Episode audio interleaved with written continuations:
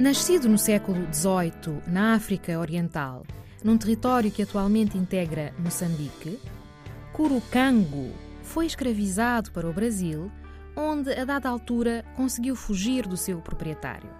Tornou-se célebre por ter fundado e liderado um quilombo na região norte do Rio de Janeiro, num período da história do Brasil em que as autoridades coloniais tiveram muita dificuldade em controlar essas comunidades de escravizados fugidos.